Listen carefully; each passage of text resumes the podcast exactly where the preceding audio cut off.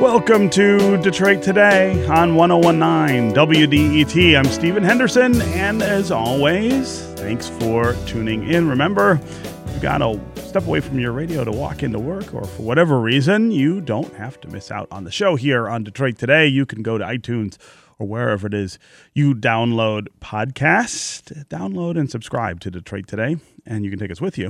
You can listen to us whenever you are ready. Also, uh, keep in mind, we are just two days from Thanksgiving. I live right in the middle of downtown and was watching this morning as they are erecting the grandstands along Woodward Avenue, getting ready for the parade. Tomorrow on the show, we'll talk with Tony Michaels, who runs the parade company. Uh, this is one of the two huge events that that company puts on every year in this community uh, for everyone. And we'll hear from him about what you might expect during the parade this year. And I am curious about how he's going to navigate all the new things along Woodward Avenue. Think of those medians that stretch in front of the stadiums, in front of the new stadium, in front of Comerica Park. Is that going to disrupt the parade? Is that going to make it look a little different? For folks. Uh, we'll hear from Tony Michaels about that tomorrow. A little later in the show today, we're going to talk with Sandy Baruah, who's the president and CEO of the Detroit Regional Chamber of Commerce. They have a new report out about the state of the region. Some good news, but also some bad news about how we are keeping pace with competitors around the country. But first, Republicans in Washington are intent on making big changes to the tax code before the end of the year. The U.S. House approved legislation last week that would reduce the corporate tax rate from 35% to 20%. It would reduce the number of tax brackets from seven to four and would double the standard deduction for individuals and families, among other things. The U.S. Senate could vote within the next week on its own plan, which is similar in many ways to the House plan. But that vote could be in jeopardy depending on a few key swing votes in the Senate GOP caucus. Think of how often this year we have seen. Uh, the GOP Congress get really close to major legislation passing, only to come just a few votes shy. That could happen again here. But if this overhaul does get through Congress, what would these changes mean for people here in Michigan and how would they affect your wallet? We want to hear from you during this segment about what you're thinking about what the House is talking about, what the Senate is talking about in terms of tax reform. Uh, do you think we need this kind of major overhaul of the tax system? Do we need uh, corporate rates to go down from 35% to 20%? Especially, uh, do we think that's true when almost nobody pays that 35%? You think about the, uh, the corporations and the kinds of deductions that they're able to take, a lot of them pay less than 10% tax. So, what's the reason to lower that overall rate? Also, talk about the tax brackets. Should we have fewer of them? Should more people fall into lower tax brackets than they have now? These are conversations that we've had for a long time in this country. Republicans have been saying for a long time that they want to give tax relief to Americans. What would that mean? And what does that mean for the deficit? The other thing that Republicans say they really care about. 313 577 1019 is the number on the phones. That's 313 577 1019. You can also go to the WDET Facebook page and put your comments there, or go to Twitter and we'll uh, hashtag us, and we will try to work you into the conversation. And joining us now to talk about the implications of this major reform to the tax system is Charles Ballard, an MSU economist who joins us from time to time to talk about these issues. Charles, welcome to Detroit today. Thanks for having me. Yeah. So let's start with the the the, the broad strokes here. What would this do? Uh, what would this look like for sort of your average taxpayer in a state like Michigan? Uh, and why is it that the Republican majority in Washington seems so gung ho on uh, overturning the apple cart quite this dramatically? Well, the the unifying theme of, of most of this uh, proposal is to reduce taxes on those who have either high incomes or high wealth and or high wealth, especially if their high income and wealth comes from ownership of businesses. Um, and so what that means is that most Michiganders uh, get very little, if anything, about out of this. In fact, a lot of average families, depending upon exactly how many deductions you're currently taking, depending upon the size of your family, uh, a lot of uh, sort of middle income families will um, actually have a tax increase. Uh, this does nothing for basically the the, the poor, the the bottom maybe fifth of the population, because the, most of them don't pay any taxes, any income taxes already, and it does not do anything to the earned income tax credit, which would help them. Uh, so this is, you know, this is uh, if you have a big stock market fo- portfolio, this is good for you because the reduction in corporate taxes is going to probably lead to an increase in stock prices. Mm-hmm. Uh, if your if your income is like eight hundred thousand dollars a year, this will give you, or a million a year, this will give you a substantial tax break. Mm-hmm. Uh, if you have more than eleven million dollars that you want to uh, leave to your heirs, this will give you a big tax break on the estate tax. But not really a whole lot for the average citizen. Yeah, and and so what's the what's the the rub then there? I mean, this is the issue that Republicans have campaigned on for a really long time. This is one of the issues that the president campaigned on uh, last year. One of the reasons that people uh, voted for him and for them was the idea that they would get tax relief, middle class tax relief. That's how they always talk about it. How come how come it's missing now from the actual legislation they're trying to get through? Well, there certainly are some middle income folks who would get a modest tax cut. Uh, and that's what uh, the advocates of this plan, including President Trump and his allies in Congress, that's what they are emphasizing. Certainly, they're talking about the middle class aspect. They're trying, I think, to deflect attention from the fact that most of the benefits of this to, goes to high income high wealth people. Uh, the big divide in America in terms of ideology, in my view, is how do you feel about income inequality? We've had this historically unprecedented increase in income inequality in the last 40 years with the vast majority of the gains going to those at the very top.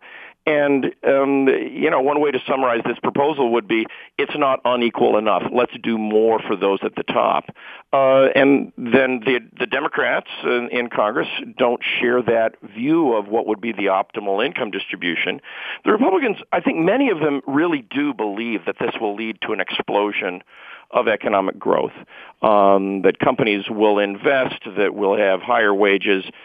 My research on this indicates that the the the first effect will be that it'll help the stock market. Mm-hmm. Um, it, there may be some additional investment over time, but that's uh, the kind of research that I did, did some years ago indicates that the the the benefit for the average worker in terms of take home pay uh, that takes decades to uh, uh, to bear fruit. Right. It, that's a very long term process, and so I don't believe you know, I, I think that, that uh, Representative Ryan, the Speaker of the House, really passionately believes that this will lead to uh, higher wages for the average worker. Um, perhaps that'll happen. I don't believe that it will happen, yeah. although it remains to be seen. Yeah. You know, uh, let's talk about that belief that Republicans seem to have in this approach to economic growth. It's it's not as if this is something that they just came up with. It's not as if we haven't tried this before. And if you go back to the times in recent history where they have tried this, almost none of the things that they promise that will happen do happen. Now, uh, there's no question that the stock market tends to do well when you lower taxes and people uh, at the at the higher end of uh, the, the income brackets in the sense that they have investment income and things like that benefit from it. But if you think of what's happened to wages, uh, middle class wages over time, if you go back to the 1980s, for instance, and sort of cast forward to now, uh, wages are not substantially higher for uh, people in the lower and the and the working or the uh, middle and the working class. Uh, the other thing that happens, of course, is that the deficits just get out of control. Uh, uh, and so, what's the reason that we keep sort of putting faith in this this belief that these things, these magical things, will happen through tax cuts when we have evidence, recent evidence, that that's not really what is likely to happen? Well, uh, you know, maybe you're, you're asking the wrong person because I don't believe that those things will happen. right, maybe you should ask uh, Representative Bishop to come on or, or Representative Walberg and explain why they believe things uh, will happen for which there's not much evidence. I mean, look, We had a big tax cut in in the early 80s. It was uh, portrayed as as helping the average guy. We had big tax cuts, uh, which was and that tax cut was heavily weighted toward the wealthy and the high income. Mm-hmm. Same thing in 2001 and 2003. Same story. It was sold to the public as this is going to help um, Joe and Jane Sixpack and the evidence is pretty spotty. I mean, the the vast majority of the of the income growth in the last 40 years has gone to really, really very affluent people. Mm-hmm. Uh, so uh, you know, I don't know. Uh, it, uh, it's it's almost like a, an element of religious faith, and it's it's difficult for people to explain their religious faith mm-hmm. uh, in in terms of uh, the the facts and the evidence. Yeah, you know, I mean, well, rather than religious, I would uh, I would affix the the label ideolo- ideological, yeah, right? Right. Uh, th- these are their beliefs that that people shouldn't be over quote unquote overtaxed. Um, right. And that uh, growth comes from ta- from taxes. You raise a very good question, though, about the deficit. Mm-hmm. Many of the same people who are who have already voted for this in the House, who or who are po- poised to vote for it in the Senate, were um, apoplectic about uh, deficits when Barack Obama was the president. Yes, and uh, we now have um, uh, the prospect of you know we have a national debt, uh, the debt that's actually held by the public, which is the really important part, is a, north of $14 trillion. This is going to add, it, it, it, if we did nothing, it would continue to grow. This will add another trillion and a half over the next 10 years. Um, I frankly am something of a deficit hawk. I don't think we should even be talking about a tax cut at this point in the business cycle. Mm-hmm. We had tax cuts in 2009. Those made a lot of sense. Those helped to reduce the severity of the Great Recession. But basic uh, kind of introductory macroeconomics tells you that you don't go for tax cuts when the economy is at full employment. Right. Uh, that may that may actually overheat the economy and force the uh, Fed to step on the brakes. Uh, it, just not a good policy at this time in the cycle. Yeah. Uh, this is Detroit Today on 1019 WDET. I'm Stephen Henderson. My guest is Charles Ballard, an MSU economist. We're talking about the proposal to really overhaul the tax system in Washington. The U.S. House has passed a plan to do that. The U.S. Senate is considering its own plan. It's somewhat similar to what the House does. Uh, is this going to pass in Washington? Uh, are we going to see the Republicans finally deliver on one of the promises that they made during last year's elections? And if they do, what would the effects look like? What would the effects look like on your pocketbook, in your household? What would the effects look like for corporations or the stock market? Uh, what do you think about what they're talking about in Washington? Do you think this is the right direction to be going in, or do you think this is courting a little bit of financial disaster. Give us a call if you want to join the conversation. 313 577 1019 is the number on the phones. That's 313 577 1019. You can also go to the WDET Facebook page and put your comments there, or go to Twitter and hashtag us, and we'll try to work your comments into the conversation. Uh, let's go to Patrick. Patrick in Sterling Heights. Welcome to Detroit today.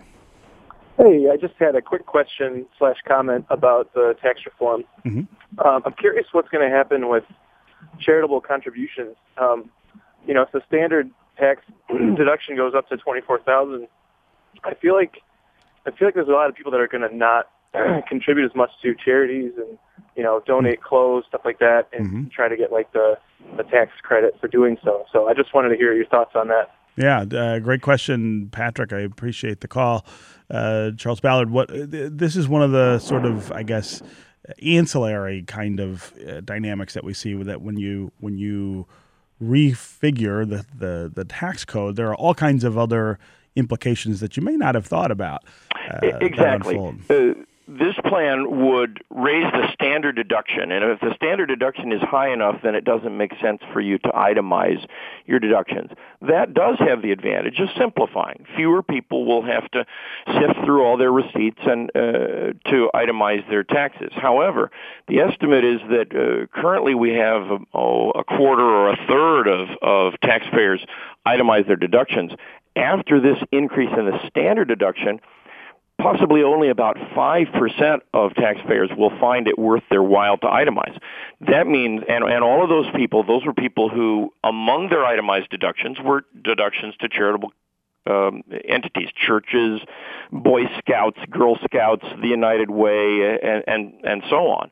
Uh, and uh, uh, so this is likely to uh, cause many of them to to uh, to contribute less. Mm-hmm. Uh, there is some there is a research uh, body of research on that, and it and indicates that uh, people do contribute somewhat less when they get less of a boost from the government in terms of basically what happens if you're in the 25% tax bracket and you donate donate a dollar to charity, it only costs you 75 cents. Uh, and now, after this, if you no longer itemize your deductions, it'll cost you the full dollar. Some people will reduce their charitable contributions. Um, it's not. We don't know for sure how big that effect would be, but certainly, charitable organizations are are very uh, wary of this. They're they're lobbying. They're they're concerned about it. Yeah, I mean, and they're not alone. I mean, you've got a number of constituencies uh, across the political spectrum, in fact, that are um, that are really looking at uh, this this plan and saying, "Good grief, this does not help." the situation that we're in, and that I think makes me pretty skeptical about uh, the the likelihood of passage. Just like the health reform, I mean, you you you just had too many people from too many places saying this is not a good idea, um, uh, and and so the GOP sort of blinked. Uh, but but I guess we will see more about that in the in the coming days and weeks. Uh, again, Patrick, thanks very much for that call. Let's go to Herb in Bloomfield. Herb, welcome to Detroit today. Uh, hi, good morning. Uh-huh. Um, yeah, there's a there's another element of this, another ancillary problem, and that is if you're a millennial or anyone with a large student loan debt burden, if that if that deduction is eliminated, that is a huge tax increase for anyone who basically is just getting started in their careers. Anyone in their 20s and 30s who came, who went to school, took, went to college, got an advanced degree, you know, you know, played by those rules and are now going to get stocked with, um, you know, basically, you know, getting less of a tax deduction for all that student loan debt they've incurred. And there's even another little kicker that uh, graduate students who normally, who formerly have had as part of their package, you know, a, you know, basically a tuition waiver, that's going to be counted as income against them, and they have to, and which for which they'll have to account for when they file taxes. Those are two real problems. Yeah, yeah. Uh, th- thanks very much, Herb, for the for the call and the comments. Uh, go ahead, Charles. Fair enough. Um, you know, David Brooks, the New York Times columnist, uh, who is a, a, moderate Republican, he said he he was against this, and one of the biggest reasons for it is that it's it's uh, it's anti-education uh, slant. Uh, certainly, at universities, and you know, uh, full disclosure, I, I work for a university, and we have graduate students, and one of the very common things in terms of trying to get the best graduate students is that we give them a tuition waiver. In other words, they don't have to pay tuition. Under the plan that could become law, uh, they would uh, have to count that as income, and um, that would add another few thousand dollars of tax liability for graduate students who. And since I was a graduate student once, I know that they're not a very wealthy bunch. Um, a lot of the gra- graduate students would probably take on additional loans, but um, there are actually many professors who are afraid that they won't be able to attract uh, top quality graduate students that those people will just decide not to go to graduate school a- at all, and that would, I think, further diminish our ability to compete uh, with cutting edge research uh, on the international stage. Yeah, yeah. Again, Herb, thanks very much uh, for the call and the comments there.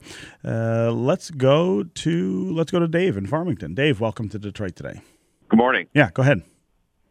Uh, I believe that the House version includes a cut for the medical deduction. Wouldn't that be a big hurt for families that have big medical costs? Yeah, no, I think uh, that's a great question, uh, Charles Ballard. Uh, what does this do for medical deductions? Uh, yes, uh, it, this of course only affects a rather relatively small number of people because uh, the, the we don't have a deduction for the first dollar of medical costs. It's only after it exceeds a threshold of your uh, uh, of your adjusted gross income. But uh, for those with very high medical expenses, uh, that's a small group, but it's a group that is uh, in in a tough spot. Um, these proposals would would lead to uh, substantial tax increases in some cases for for those folks. So um, that's another one that's being uh, actively talked about in Washington, and lots of uh, lots of groups are, are weighing in with their members of Congress. Yeah, yeah. okay, Charles Ballard, MSU economist, as always, thanks for joining us here on Detroit Today. Thank you, Stephen. Yeah. All right, up next, we're going to continue our conversation about the GOP tax plan, how likely it is to pass, and what it could mean for Michiganders. Stay with us and stay with us on the phones. We especially want to hear from folks who voted for the president or for Republican lawmakers. You're looking at these plans as well. What do you think about the GOP plan to overhaul taxes in America? Stay with us on Detroit Today.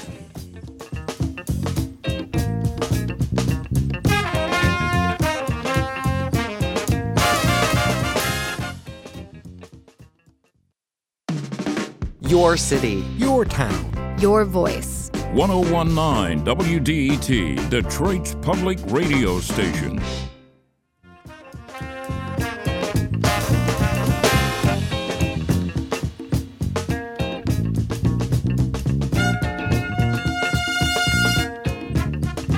You're listening to Detroit Today on 1019 WDET. I'm Stephen Henderson, and as always, thanks for tuning in. We are talking about the GOP tax plans in Washington. The House of Representatives passed its bill recently. The Senate is considering a bill that's somewhat similar, would really drastically reorder the tax system here in the United States, would drop the corporate tax rate from 35 to 20 percent, uh, reduce the number of tax brackets from seven to four, and double the standard deduction for individuals and families. What do you think of the plans to do this in Washington? And especially, we'd love to hear from folks who voted for the president or who voted for Republican lawmakers thinking that tax reform was one of the things that they would get done in that first year in office. What do you think of what's now on the table? What do you think of the plan as it looks in reality? Is it going to benefit you? Is it going to benefit the people that you thought would benefit from uh, this tax plan? Are you as happy today about what they're doing as you might have been last year when you cast your ballot? Uh, 313 577 1019 is the number on the phones. That's 313 577 1019.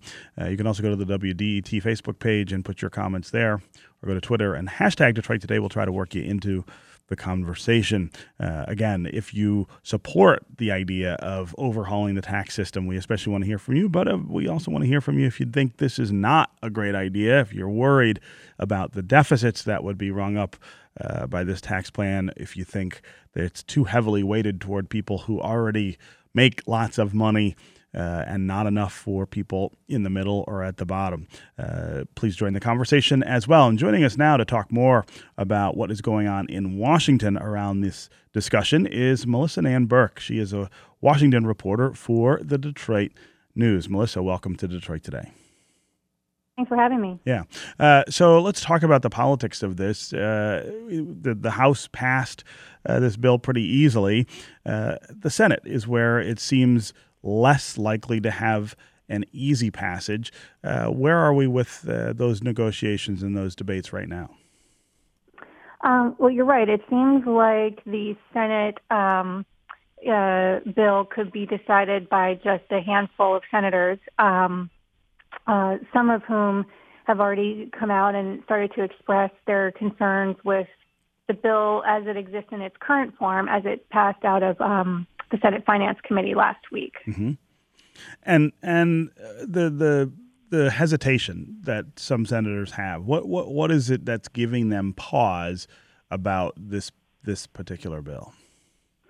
Uh, well, it depends on who you're talking about. Mm-hmm. Um, I, I, think the first senator who came out, the first Republican senator, I should say, um, who came out to express some concerns was uh, Senator Ron Johnson of Wisconsin, mm-hmm. and he has said um, that he won't support the bill in its current form, and he has some concerns, I believe, having to do with how the bill would affect small businesses. Um, there are uh, differences in how the bill would affect pass-through businesses versus um, corporations, and he thinks that the way that those those businesses are treated differently, that small businesses would be at, at a disadvantage to larger corporations. Yeah. yeah. Um, and then you also have Susan Collins, who I think over the weekend, she's from Maine, uh, also a Republican. She has some concerns about the provision that would repeal the individual health insurance mandate.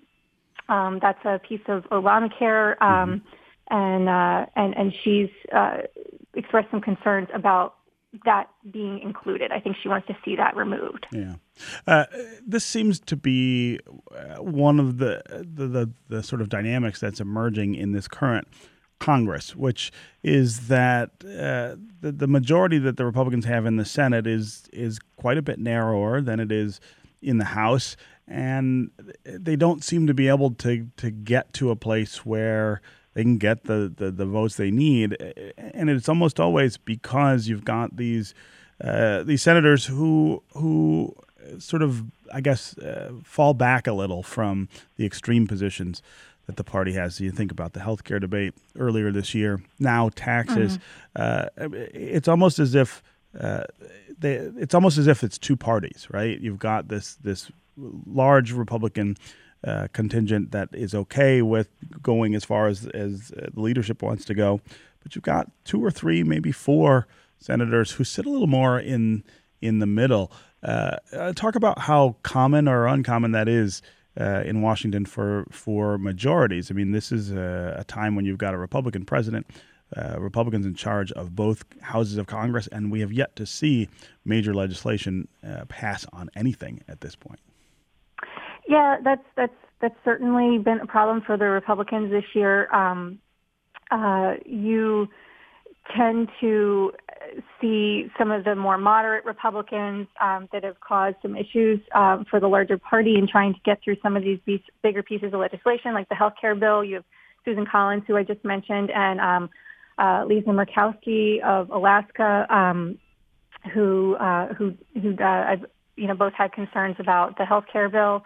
Um, and you also have, a, you know, the new a newer dynamic is you have some senators who are retiring, um, who, you know, don't, you know, who are answering to their constituents and don't have that pressure to kind of bow to mm-hmm. the, the, the demands of the party leaders. Um, I think you, I, I would, you know, put at the top of that list, you know, Senator Bob Corker from Tennessee, who's also expressed some concerns. He doesn't want to add um, any money to the to the federal deficit. Mm-hmm. Um, you have Senator Jeff Flake from Arizona, um, and I, I mean I would imagine it's you know going to be harder to convince those folks if they are not you know in love with this bill. Um, they kind of don't have anything to lose if they you know decide they don't want to back it. So. Right. Um, I, I think that just adds adds more problems to the mix. You have the same thing going on in the House. Um, we have a lot of, I think, like there's 30 Republican House members who have announced their plans to retire at this point, including uh, Congressman Dave Trott of Michigan. Mm-hmm. Um,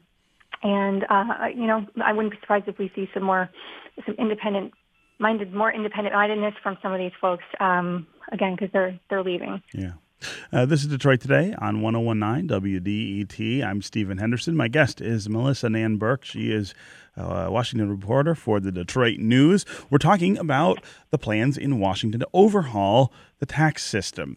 Uh, the U.S. House passed its plan uh, recently, and now you've got the Senate talking about a similar plan that would really drastically reduce the corporate tax rate, would lower the number of tax brackets, would do a number of different things to make taxes different. The question is, would this make taxes better? Would this make taxes better for you and your family? Have you been looking at the plans and thinking about what would change if uh, this passed, what would change uh, in, in your pocketbook?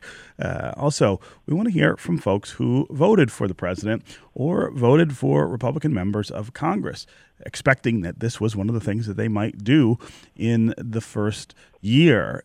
Does this look the way you thought it would look? Uh, are you getting maybe the relief that you thought you would get from the Republican Party uh, in terms of tax reform under these bills? Uh, or do you think that this is too heavily weighted toward people with high incomes or toward corporations uh, aiming to boost the stock market, but maybe not really changing the amount of taxes that you will be paying uh, as your family looks at these things. Uh, give us a call if you want to join the conversation 313 577 1019. That's 313 577 1019. Uh, you can also go to the WDET Facebook page and put your comments there, or go to Twitter and hashtag Detroit Today. We'll work you into the conversation. Let's go to Casey and Warren. Casey, welcome to Detroit. Today. Good morning, Steve, and good morning, Melissa. Uh, you asked for it. I'm one of the Trumpists that uh, voted for I think decreased taxes, obviously decreased government, mm-hmm. and I'm, I'm really getting tired, Stephen, of hearing the mantra that you know you you really got to hate the rich because the rich don't pay enough in taxes. When did we become a country that de-incentivizes making money and creating wealth for other people too? Because I don't know any poor people that are creating jobs other than maybe government work, but poor people don't buy equipment, invest in capital. They don't make money. They they end up causing uh, uh, an end cost on the economy. Uh, why why do we disincentivize and why do we attack the rich? I just well, kind of wish we had this, this the same scientists that are working on global warming, you know, that have taken all the historical models and the data, but they ignore the the economists and those scientists. They ignore all the economic data and historical data when Kennedy lowered taxes, when Reagan lowered taxes on the rich, yeah. what happened? So more money came to the government. So, so, so I, will try to answer some of your questions there, Casey. Uh, and I really appreciate you listening to the show and calling in, uh, sharing your your point of view. Uh, I, I don't think anyone is hating on uh, the, the, the rich or or re- resenting them. I think the question really is how much of the burden of uh, our taxes falls proportionally on people who uh, who exist at, at lower levels of, of income. And and you said a couple things that I don't think are necessarily true. Number one, uh, the people who consume uh, most of the goods in, in our society, the people who buy uh, the things that corporations make, are middle and lower income families in most of it. And in fact, uh, economists will, will tell you that they consume to the point uh, where they don't even save. In other words, that uh, poor families in particular end up spending all of the dollars that they bring in because they need to for necessities. And so that is one of the real drivers of the economy. But but the question is not, I guess, who in, in that in those terms who deserves uh, uh, a break or who doesn't.